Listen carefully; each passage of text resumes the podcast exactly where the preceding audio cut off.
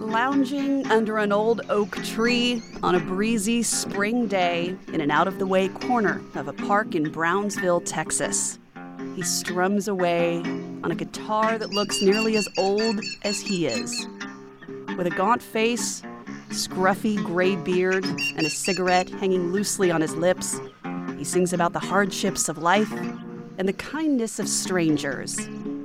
His black fedora, rolled coat sleeves, and leather bracelets give the impression of a washed up D list rock star trying to hold on to his better days. But there were no bright lights in this drifter's dark backstory. In the 80s, Jeffrey Cutlip spent 10 years behind bars for a violent Oregon burglary and sexual assault.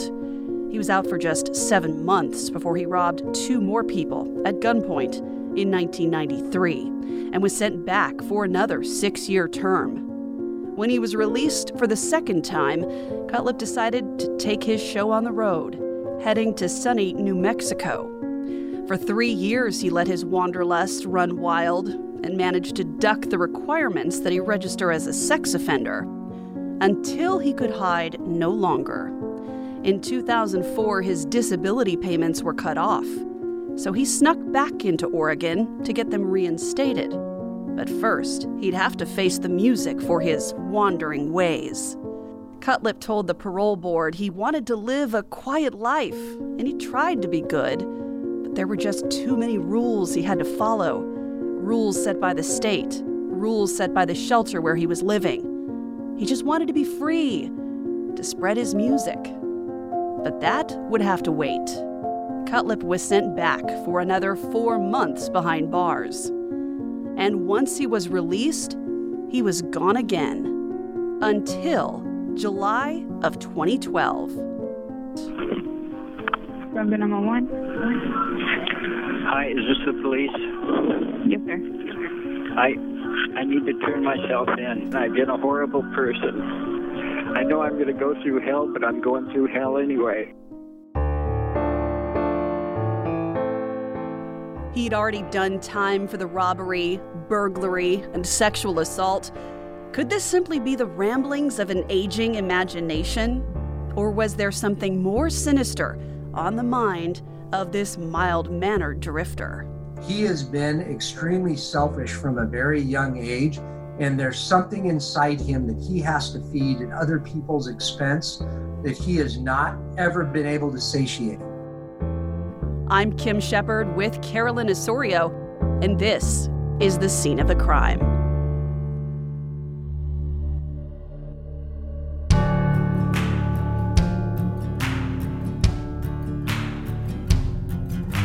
Great introduction to this case that has so many twists and turns. I mean, the first time I think, and I don't want to scoop your plot here, that um, somebody like calls 911 to turn themselves in for horrific crimes. So- Yeah, it is so unusual to not only have somebody turn themselves in, but to have them turn themselves in for the crimes that he would eventually be convicted of. That's right. Well, before we get to your episode, Kim, you know, we wanted to take a moment to thank our friends of the podcast. I know that I, as somebody who listens to tons of podcasts, mostly true crime, you know, everybody's always saying it, but I really, we really want to thank you guys, listeners who have hit the subscribe button on your favorite app, and those who have actually taken the time to write some really amazing, wonderful reviews. We, it's just, we so appreciate it and given us five star reviews. And also those that have written to us via our Facebook page at Scene of the Crime, or even emailed us at our website, sceneofthecrimepodcast.com, and shared with us cases that they're interested in, that they've always been curious about, and maybe some inside information and wanted us to look into. We do listen, and it's funny because people are always like, is this Carolyn? Is this Kim? like, you know, I mean, it's it's fun to to get those emails, and we love we love chatting with you guys to be like, hey, let's talk about. Yeah, and know- it's just us. it is just us. Yes, it is just. Us. We don't have any fancy producers or any of that business. well- it's Well, we are our fancy producers. I was just going to say, yeah, we're, we're freaking fancy. Yeah. So, anyway, for example, right now, because of one of our amazing listeners, and you know who you are, this person suggested the South Hill rapist story out of Spokane. It's a crazy story, which I'm looking into right now. Also, we wanted to take a moment to thank law enforcement and also victims' families who have reached out to us either to share what happened to their loved one and wanted us to share the story or wanted us to help them with the cold case. We are right now working on three separate cold cases that we um, have gotten out there and are hoping to be a part of the solution for justice for these families. So, thank you so much for your support. We really appreciate it. And thanks to Detective Jim Lawrence. He is the person that we spoke to for this week's episode. He had only been with Portland's cold case unit for a few months when the call came in. A woman wanting to know if there'd been any progress on the death of her sister, Julie Bennett. It happened in 1977 when Julie was just 15 years old. Her family described her as a shy, sweet girl with long blonde hair. The last time they saw her, she had taken a walk to the local market. Her body would be found days later in Johnson's Creek outside Portland. At first, her death was ruled accidental, but her family didn't believe it. In fact, her mother was a lifeguard and taught Julie to swim from a very early age. And in fact, it would be later determined that Julie had been sexually assaulted and strangled. But when Detective Lawrence went looking for the file, he couldn't find it, not one single piece of paperwork to indicate that anyone in or around Portland had investigated Julie's death. In the Portland area at that time of 1977, the city limits weren't as large as they are now. And a lot of what is now the city of Portland was unincorporated Multnomah County. So we suspected that maybe the case belonged to Multnomah County. But when I started doing the research, we couldn't find any homicide case with any agencies whatsoever. So I returned the phone call to the family member, who is Julie's sister, Jan Plant, she gave me some additional information related to where Julie was found, and it was on the border of the city of Portland and Clackamas County. And I um, researched some records of Clackamas County. I even went to the medical examiner's office, and I just couldn't find anything. But Julie's sister knew she was dead, knew she'd been killed in 1977, knew there was some kind of investigation because she still had a bag full of evidence that had been collected and she still had newspaper clippings all about her sister's disappearance. Yeah, I mean, this is um, hearing that detail when you think about a family member having a bag full of evidence and what that's like for the family member. When I was just dating my now husband at the time, his brother had been killed by a drunk driver. Mm. He was only 20 years old. He'd been riding his bicycle, and this was a, a just chronic drunk driver and just mowed him down and killed him. And they gave back this bag of evidence. And I just remember it being downstairs. There was this basement room that it was kind of like a shrine mm. to the brother and it had his bloody fanny pack that he'd been wearing it had the pieces from his bicycle his bloody clothes and it sounds morbid to keep that yeah. but it's like the connection, the last connection you have to that person. I mean, how can you throw that away? But what do you do with it? Did they his mom out? Just his mom just kept just kept it in that basement room. Is it still there, do you think? Well, she's long passed away, oh, okay. but it, it, would be there if she was still alive. But there were other things too, where like the car that he had, she just couldn't sell it. She mm. could not sell something that had belonged to him and it's like the more things as time goes on that you get rid of, you, you lose the connection. Mm-hmm. And I saw that firsthand, and I've heard victims say that. And it's like, yeah, you know, you really just don't know what that's like and why you would keep that because they didn't want to lose touch of, of the person that they loved and how awfully their life was mowed down in, in an instant. Yeah. yeah. And it, crazy in this case that she kept it for decades. What is, I mean, 30 years? She yeah. held on to this stuff? It doesn't surprise me. I mean, and it's actually a good thing that the family did hold on to it because yeah. it, it was proof that, like, yes, this happened. Right. And so, one thing they knew from that investigation was that a man named Jeff Cutlip had been the last to see her alive as she was walking back from the store. Cutlip was a known sex offender and a person of interest in the murder of another woman a couple of years earlier. So Detective Lawrence did a little more digging. What he discovered was that because Julie's death had been ruled accidental, not only did the investigation stop, but a lot of the evidence, the autopsy, and other reports had been thrown out years earlier. It's both frustrating uh, from a detective standpoint and then from a, a very real human standpoint. It's actually heartbreaking because I didn't have a sister growing up, I grew up with brothers. Uh, but uh, Julie came from a large family, boys and girls. Julie's father was a medical doctor, and he had since passed before I met with the family. But I had to meet with two sisters, a mother, and uh, so I knew their hearts were going to be broken from that perspective. So that was extremely difficult. But from a detective standpoint, it was very frustrating because I knew that somebody somewhere just flat out dropped the ball and whether or not they appropriately reviewed the records before they purged them, or whether somebody just got lazy and put it in a box and it went out with other records because Oregon law only required a 20 year case retention on things that weren't homicides. But I knew based on one of the cases that I researched that, um, and this was a separate sex offense that Jeff Cutlip was convicted of in the 80s I knew that somebody had marked the Julie Bennett case file to be retained. So somebody either ignored that or just overlooked it and it was gone. So as a detective, that was extremely frustrating because there was the possibility that we could, based on what was in those records and based on new information that we were potentially going to develop, there were some investigative steps that we could have taken. So Detective Lawrence says he had to eat a crap sandwich and tell the family that even if Jeff Cutlip showed up on their doorstep and confessed, with no evidence to corroborate his story, it would be extremely difficult to get a conviction. You know, there's a couple of things to unpack with that. First of all, it's so refreshing to hear Detective Lawrence basically say, hey, you know, someone screwed up along the lines. I don't know who it was. Bureaucracies yeah. happen.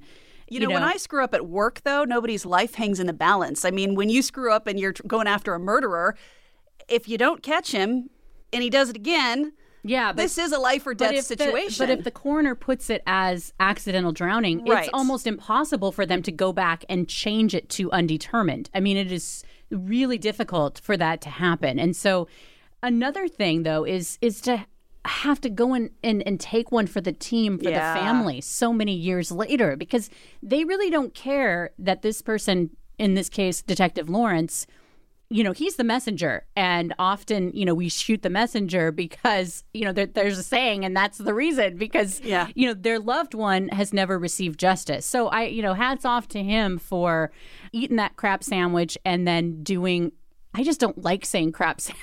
well, and the, the, other hard thing was even though the family had this evidence bag mm-hmm. of items, you know, mm-hmm. they offered it. They said, "Hey, we have physical evidence.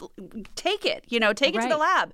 But they can't do that know, because of chain the, of evidence. Yes, there's no way to prove so that. even was, if they had something more they wouldn't be able to use it. Right. It's almost don't even test it. So because we won't be able to use it. But then again, you're like, well, maybe that'll point us in a different direction. Yeah. Well, he said, you know, they kept it in mind that that was there if at some point they wanted to test it. But he said, you know, from the get go, they just didn't think there would be any point in in taking that evidence back back mm-hmm. and, and trying to test anything because they just didn't think it'd be admissible. So it would be really difficult to get a conviction, but not impossible. If they could connect Cutlip with the earlier murder it would definitely help. But the detective had some doubt that these cases were even connected. Julie Bennett was a 15 year old girl. The other victim, Marlene Carlson, was a 44 year old mother of three. She had also been sexually assaulted and strangled. She was found tied up in her Portland apartment. Someone had put a padlock on her door and had apparently come back to continue assaulting her over several days. Julie's death seemed like a crime of opportunity. Marlene's death seemed planned and calculated. And while Marlene was killed in 1975, two years before Julie, Detective Lawrence says they had better evidence. They even had DNA. The samples had been found on cigarette butts left in Marlene's apartment. But there were some issues with those samples. Firstly, they came from three different people, other than Marlene. Second, they weren't the best quality samples. Not only were they decades old, but the lab could only get partial sequences because the DNA had come from saliva. Apparently, there's different types of DNA that they can get different types of information from. So, for example, Detective Lawrence says that sperm's the most complete type of DNA that detectives can work with. They can get a complete sequence from that, but other types of DNA they might not be able to. I did not know that. That's really interesting. So, is that when you know, you hear these things, well, we only got certain parts of it, we don't have all of it because maybe it was saliva instead of Yes, semen. right. Or maybe they could say, well, we've narrowed it down to this particular family. Mm-hmm. We know that your genetics are in there somewhere, but we don't know which family member it is, that sort of thing. Okay, and so I just want to track this. So Marlene was killed in 1975, and did they think that was he a suspect in that murder in He 1975? wasn't a suspect in 1975. They would later come to find out that he had lived in her building. And so Oh. later on, he became a person of interest for that fact. And eventually, when they created a DNA database that they could go back to and compare, and he was arrested in the 80s, remember, for that sexual assault. So when he mm-hmm. was arrested for that, they ran his DNA later on and they discovered that it matched up with one of the DNA samples at Marlene's apartment. Okay, so maybe one of those cigarette butts, for example. Exa- exactly. So at the time of her murder, he was not a suspect. They had no idea about him.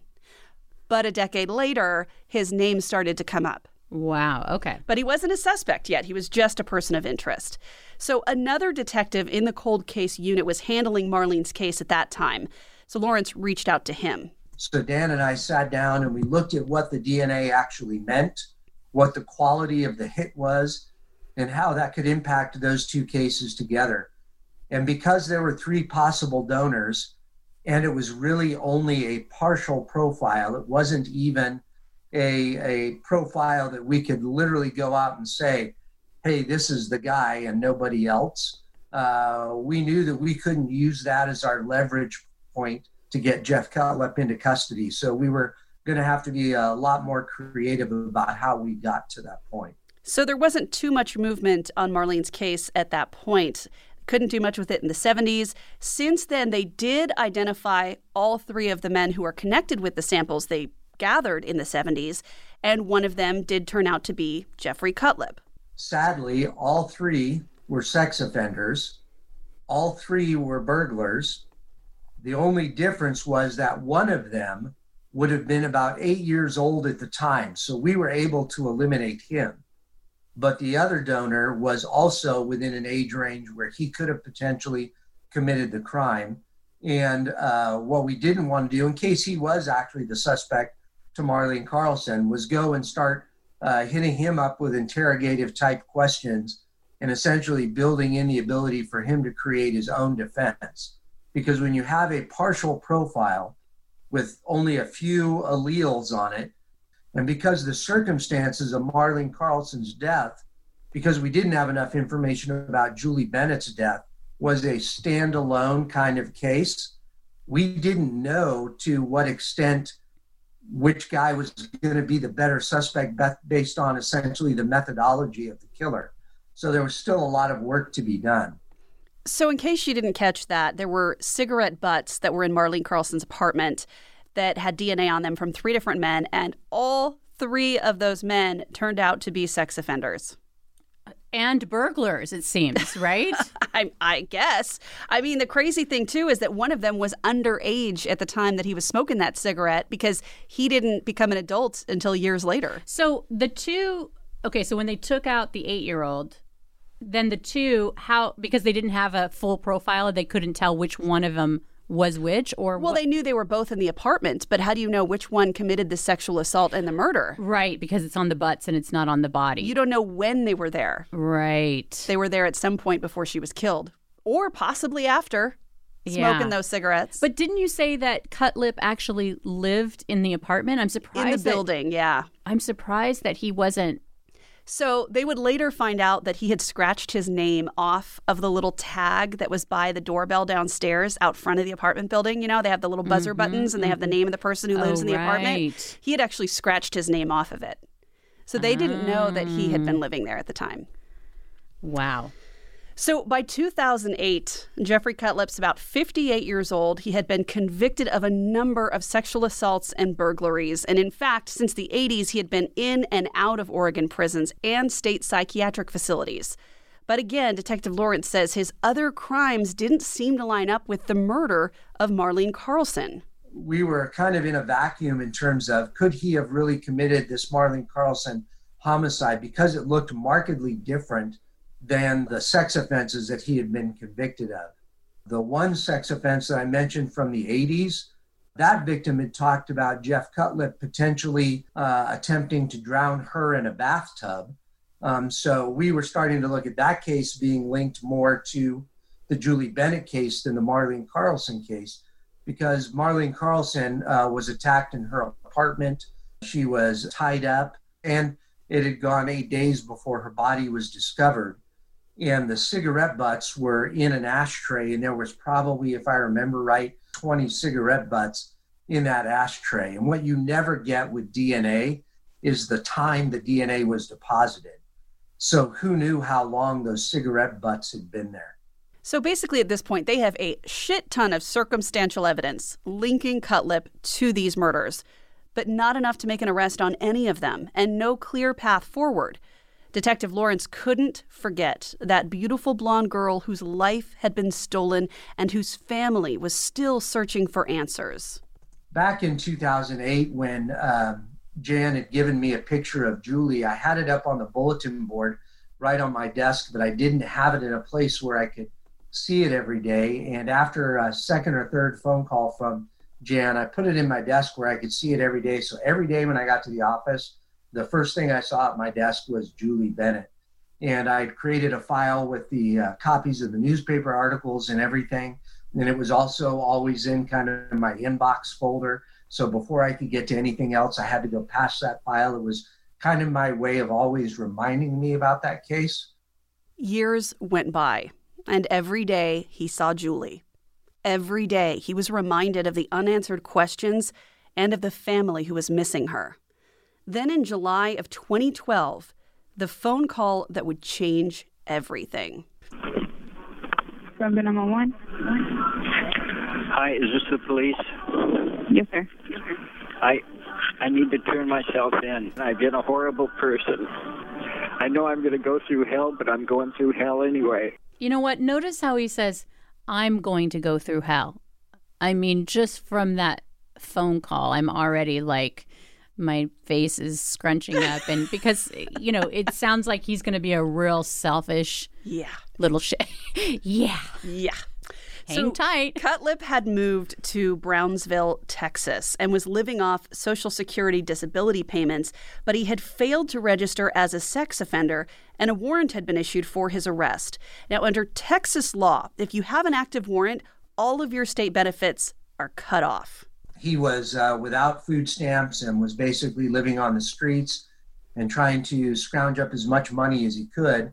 In fact, there's some YouTube videos of him trying to play guitar on the street in Brownsville to try and make money. Um, in fact, he actually got pulled off the street to go to some party that the mayor of Brownsville was hosting. And then, after uh, going through a period where he was without food and without care, uh, he decided that it was time to turn himself in and he made a 911 call to the Brownsville dispatch and uh, told them that he wanted to talk to a detective about horrible crimes that he committed in Portland, Oregon back in the 70s.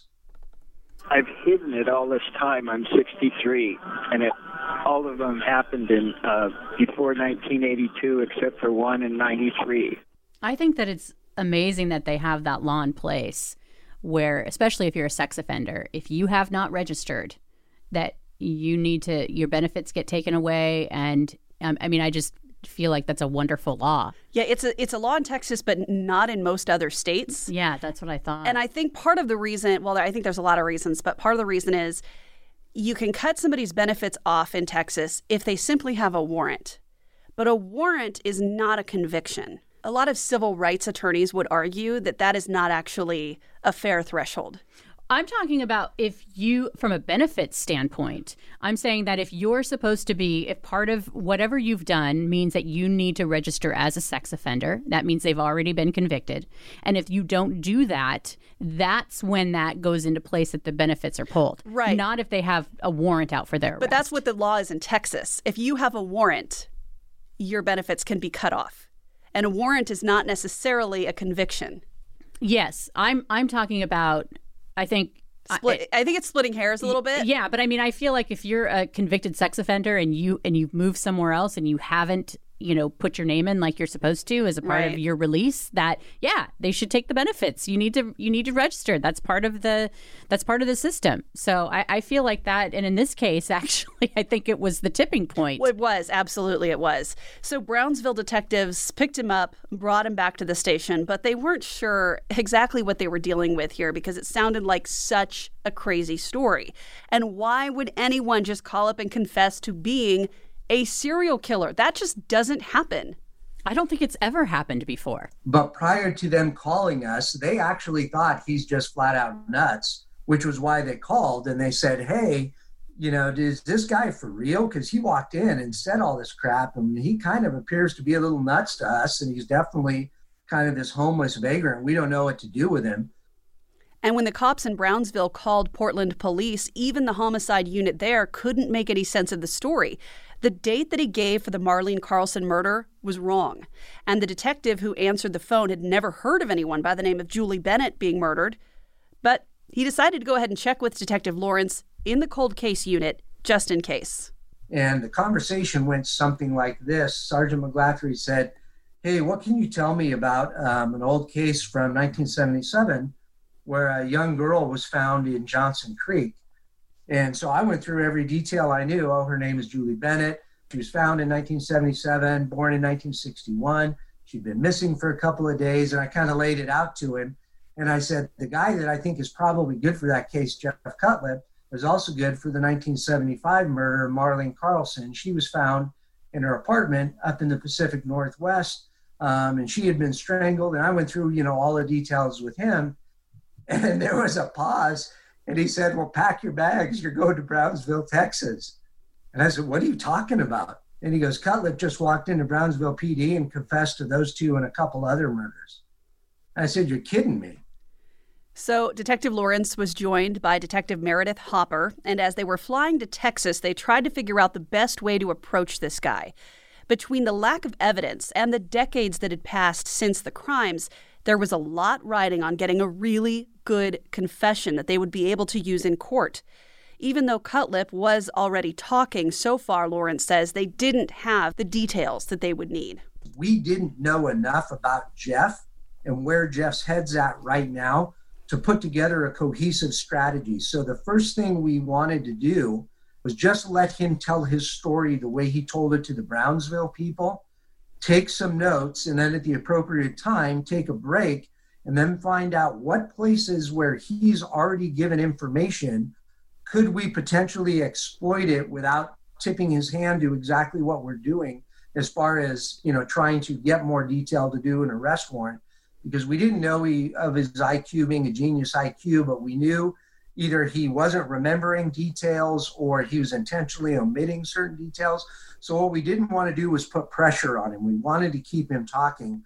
I mean, the fact that he was a genius is just it shows that interrogations are often playing chess, not checkers, and knowing who you're dealing with, what their strategies are, what their, you know, because people can be extremely convincing liars. Yeah, and especially people who are psychopaths, sociopaths, people who have done it their entire lives, the way Jeffrey Cutlip had. And the, and and he doesn't fit the mold of serial killer. All of his other crimes at up until this point are sexual assaults, burglaries. So I mean, I could see them like, how can we approach this? How can we, you know, get the confession, get a good confession that's not coerced, that's not like. So there's a lot riding on this. yeah, well, and, and he was a genius, which they didn't realize until they were doing their research before the interrogation.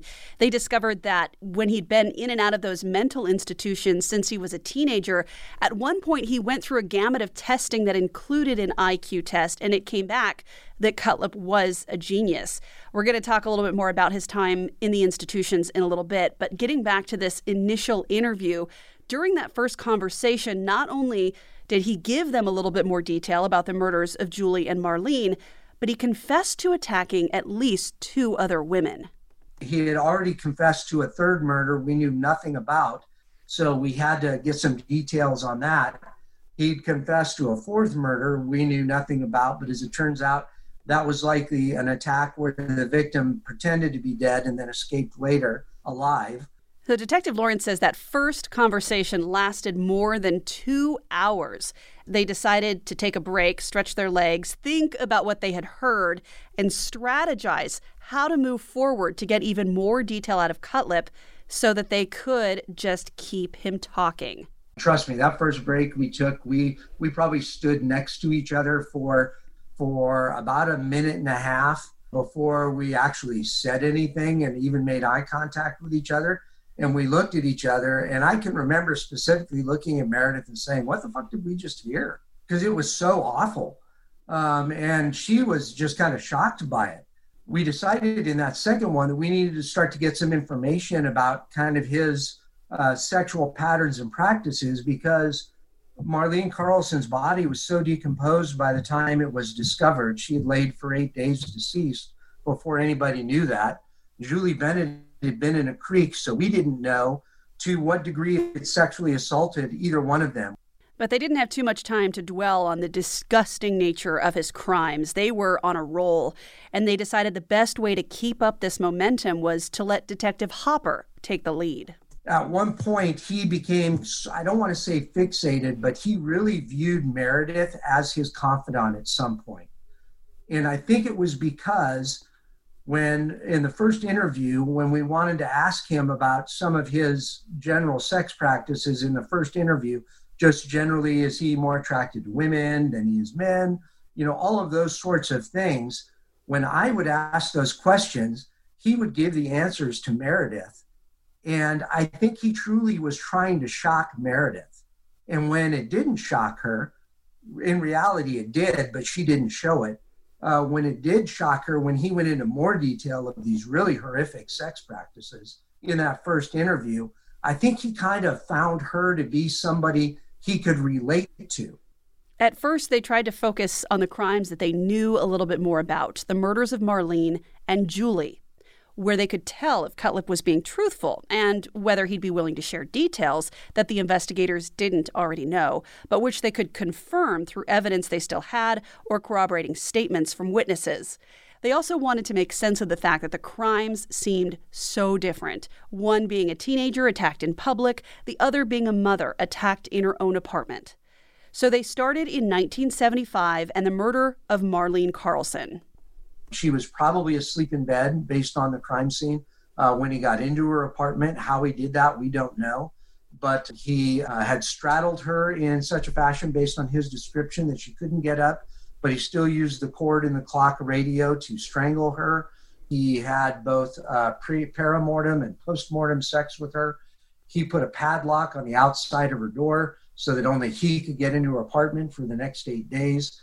Officers had to break that padlock. So these were all things that we knew. Well, that was markedly different from Julie Bennett. He encountered her at Sellwood Park. He was playing his guitar and she approached him. And then when her boyfriend left the park and left her down at the park, he convinced her to go back to his residence, which was close to the park.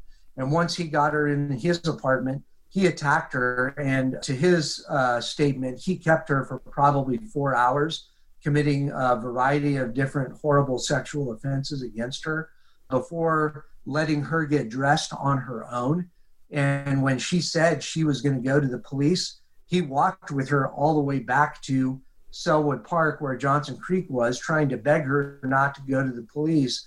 And when she refused to do that, then he physically assaulted her again um, and placed her into the creek it's so weird how different these crimes are. I mean, with Marlene, he pretty much immediately strangled her, or, you know, very soon after he broke into her apartment, he strangled her. But with Julie, it seems like he was almost just going to let her go until she threatened to go to the cops. Yeah, I mean, you really want you can see that he's all over the map with this and it's really hard for, you know, law enforcement to put these pieces together. And as we learned from the FBI profiler that we talked to about how you don't know when you're you need a complete profile of the person because it could be the 35th it could be the third and then the 6th it's not you don't know how many murders they've know, committed. and, and what they've done in between. Right. And so this is this is right here. Like there is no uh, pattern to his mayhem and you can just see the 15 year old going to the park, hearing this guy playing his guitar. He probably seemed harmless. And for whatever reason, she goes back with him. You know, he probably, I don't want to say seemed charming, but he, you know, has this high intelligence and, you know, he knows how to get, he got her away from her family. I feel like I would have been Julie. Like I was that trusting at that age. I was super trusting of of just about anybody, and it was always like, well, most people are nice. Well, you know, the chances that he would hurt me, uh, you know, probably not. You know, I I would have been that kid. So I, I would have too. Where... That's what I'm saying. I can see yeah. that you know he's got you know what we see about who he is. Mm-hmm. You know, at 62, turning himself in is certainly probably, and I I I don't know if you've said this before, but we know he's got like a he's very diminutive in stature, right? Yeah, he's not, he's not a huge super guy, guy. Or, yeah, you know, he wouldn't be threatening, I'm sure. And if he was somebody who was regularly hanging out at the park playing guitar, and she saw him there on a, a few occasions, he might become sort of familiar to her. Well, remember when he was like in his 60s in Texas playing and they the mayor pulled him into his party to be right. like hey like can you, be our entertainment so clearly you can't judge a book by its cover yeah, as he they does, say he does not come off threatening in a threatening manner that's that's for sure so, through this entire initial interview, the detectives continued their good cop, bad cop routine with Detective Lawrence taking a back seat, letting Detective Hopper lead the questioning. After Cutlip divulged those details about Julie's murder, which seemed to line up with the story that her family and other witnesses had told about that day, Detective Hopper decided it was time to learn a little more about one of the other murders that Cutlip had mentioned. Nylene Dahl. She was 33 years old when she was murdered in 1993 he met Nylene Dahl in a bar and basically convinced her to take him back to her house so they could do methamphetamine and have sex. And he attacked her, strangled her, and then he used her own car to take her body out to the woods in Clackamas County.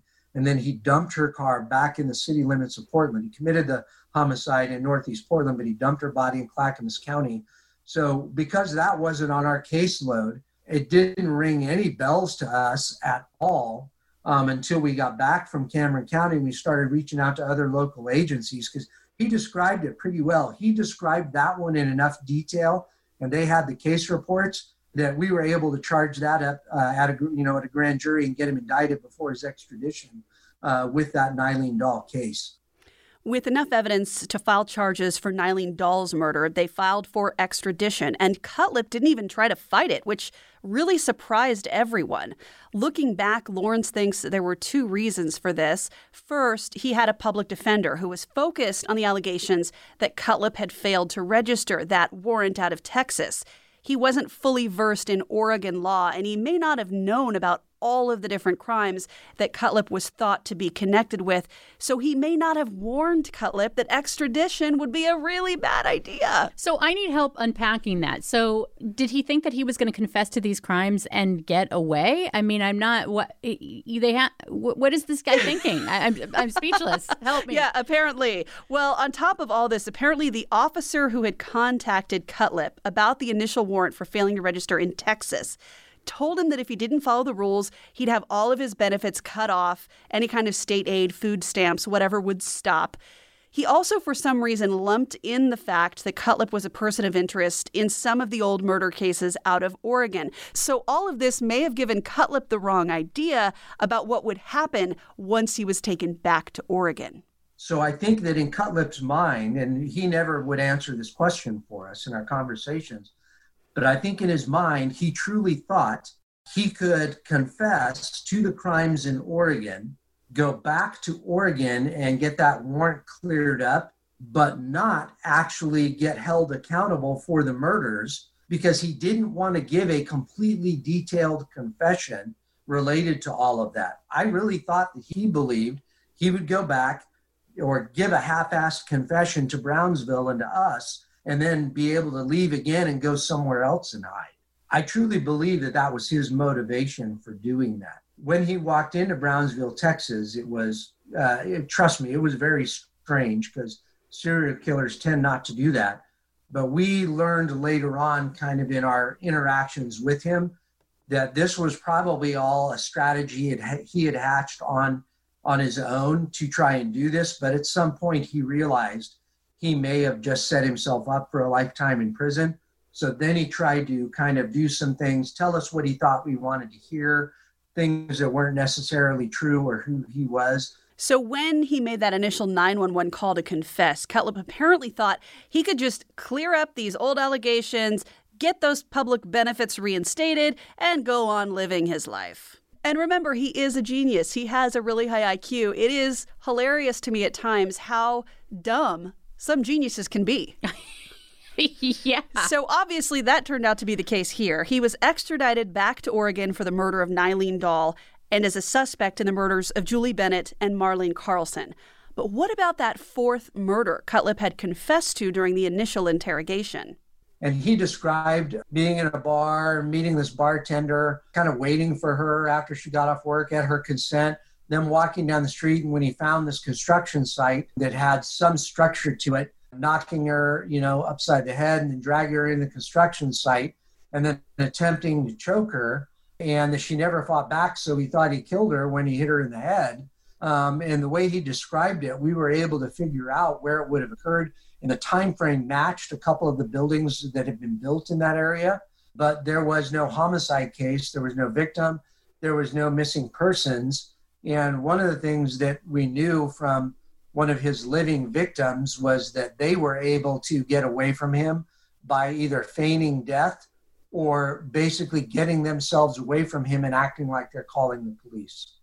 Well, we believe that she probably did not die because if a construction crew, because he didn't talk about hiding the body, and if a construction crew at that time found a body on their construction site, they would have called the police. So we don't know the identity of that fourth victim, the one who got away. But Detective Lawrence was starting to see a pattern in Cutlip's crimes, starting back with the burglary and sexual assault that he was convicted of in the 1980s. There's like a buildup to it. There was a living victim of a burglary that he attempted to uh, sexually assault and murder. It was a mother and daughter. He was going to see what it was like to do two people when he went back through and he got convicted of that burglary. When he described that event to us, what scared him off from that event was the mother calling the police because he saw her on the phone from finishing that crime the way he wanted to. Uh, it was all about kind of building up in him okay well i've done this thing what's the next thing i can do that's even more shocking and the detective says they also learned why Cutlip stopped killing, at least why he says he stopped after that final murder of Nylene Dahl in 1993. It was the Nylene Dahl homicide uh, that convinced him that his future as a killer was limited because she turned the tables on him. He described to us um, that when he was trying to strangle her, that she actually was able to get on top of him, and he had to hit her with a blunt object uh, in order to regain control of her. And it was at that point that he realized, because he's of fairly slight build, uh, that he either needs to pick smaller victims or just not try and kill people anymore. Um, and that's when he went in to describe to us all of the children that he's committed sex offenses against. His crimes were truly sexually motivated. So, as he became older and less able to overpower his victims, he had to choose individuals who couldn't defend themselves, those who were too small, too young, or less intelligent to fight back. Cutlip described abusing the children of neighbors whose parents he was friendly with and had no idea what was going on. He also said while he was in the Brownsville area, which had a large immigrant population, he would choose the children of people who didn't speak English. And again, they just didn't know what was going on. He would also reach out to people who were struggling financially, offering to babysit for free. Yeah, I mean, this shows that he completely has control of whether or not he kills people, the victims that he chooses. That he could have chosen to to not do this and chose and, and chose to do it. You know, he's not insane. This guy, it, it makes me wonder about his childhood. Like, what happened here? Oh, we'll get there. Okay. So later, when the detectives looked deeper into Cutlip's background, they would find that this was a pattern, this abusing people who were vulnerable was a pattern they could find in other parts of his life as well. Looking at some of his girlfriends, so one of the things that made the case that he went to prison on in the early 80s, the violent sex offense, so weird to us was that he took his girlfriend along on that. The problem was she was developmentally disabled. So she couldn't, you know, turn him away or say, I'm not going. And then they couldn't use her as a witness. His one wife had a developmentally disabled daughter, if I remember correctly. So he was literally picking people he could victimize in other ways. Even the woman that he lived with when he killed Julie Bennett had some issues and was uh, certainly on government assistance. When Cutlip arrived in Oregon, he was not taken to jail. He was taken to a psychiatric facility. There were probably a lot of reasons for this. Not only did he have a long history of mental illness, but he had had problems being housed in jails before. He didn't get along with other inmates. He was obstinate with the guards, and they just couldn't figure out how to deal with him. So, to give you an example of this, on the morning that he was being extradited, he was supposed to take a shower. Inmates are transported on commercial planes. It was already going to be super awkward having this shackled prisoner flanked by armed guards getting onto a plane with other passengers. They just didn't want to add body odor to that mix. But that morning, Cutlip refused to get out of bed, literally just laid there like a log, refusing to move. The guards ended up having to physically drag him to the showers, strip him, douse him with water, wash him, get him dressed, while he's fighting them the entire time. Uh, he had some serious control issues. And when you get to the point that you're in jail and you have no control over almost anything in your life, like you don't get to decide when you get up, what you eat every day, when you eat, where you're living, who you're living with. I mean, you don't get to decide anything. He just decided he needed to take control of something. Mm-hmm. And so this is where he decided to make his stand. Yeah, but I mean, he wanted food he didn't want to live on his own. That's what made him call the 911 you know he thought that he was going to go and you know get his benefits restored and you know get back to his ways. And when he found out like you know this is not happening yeah, it's not going to be as easy as i thought it was yeah i mean it it's it also shows what what they have to deal with when you have prisoners like this and how you know difficult and things go awry and he could have hit his head. He could have like it's just hard to deal with people who won't deal right. you know? So, Jeffrey Cutlip was a convicted sex offender and an admitted serial killer when he arrived at that psychiatric hospital in Oregon. But believe it or not, things were about to get even more bizarre. So on August 28th, I got this phone call from this woman that was insisting we pull the Dammasch State Hospital records, and we had already talked about doing that. So when I called her back and I asked her why did she think we needed to pull the state hospital records, she told me that she was a charge nurse at Dammasch Hospital. So she would take people's uh, when they got brought to the hospital, either on medical hold, a police hold, or um, a self turn in, she would look in their records to see if they'd been in before, what their diagnosis was. And so when she saw on the new patient intake form that Jeff Cutlip had arrived at the state hospital, she asked herself, Is this the same Jeff Cutlip that I babysat as a child? And it was. So we went into detail wow. with her of what she remembered as uh, Jeff Cutlip as a young child. And what she told us truly horrified us um, that as a toddler, barely able to walk, Jeff Cutlip killed a small animal and urinated on it. Ugh.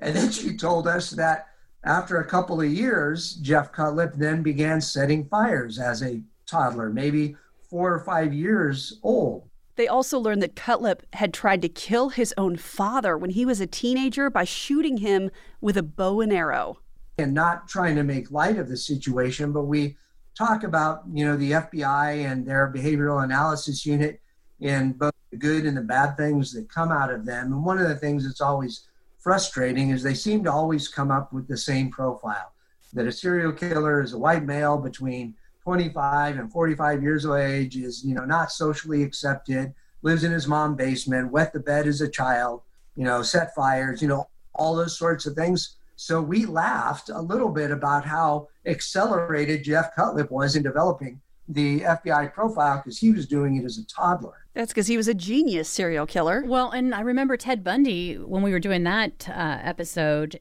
His mom's sister woke up with the Right. knives around the bed when he was a toddler. It's interesting how early they show these tendencies, and yet they get away with it for so long.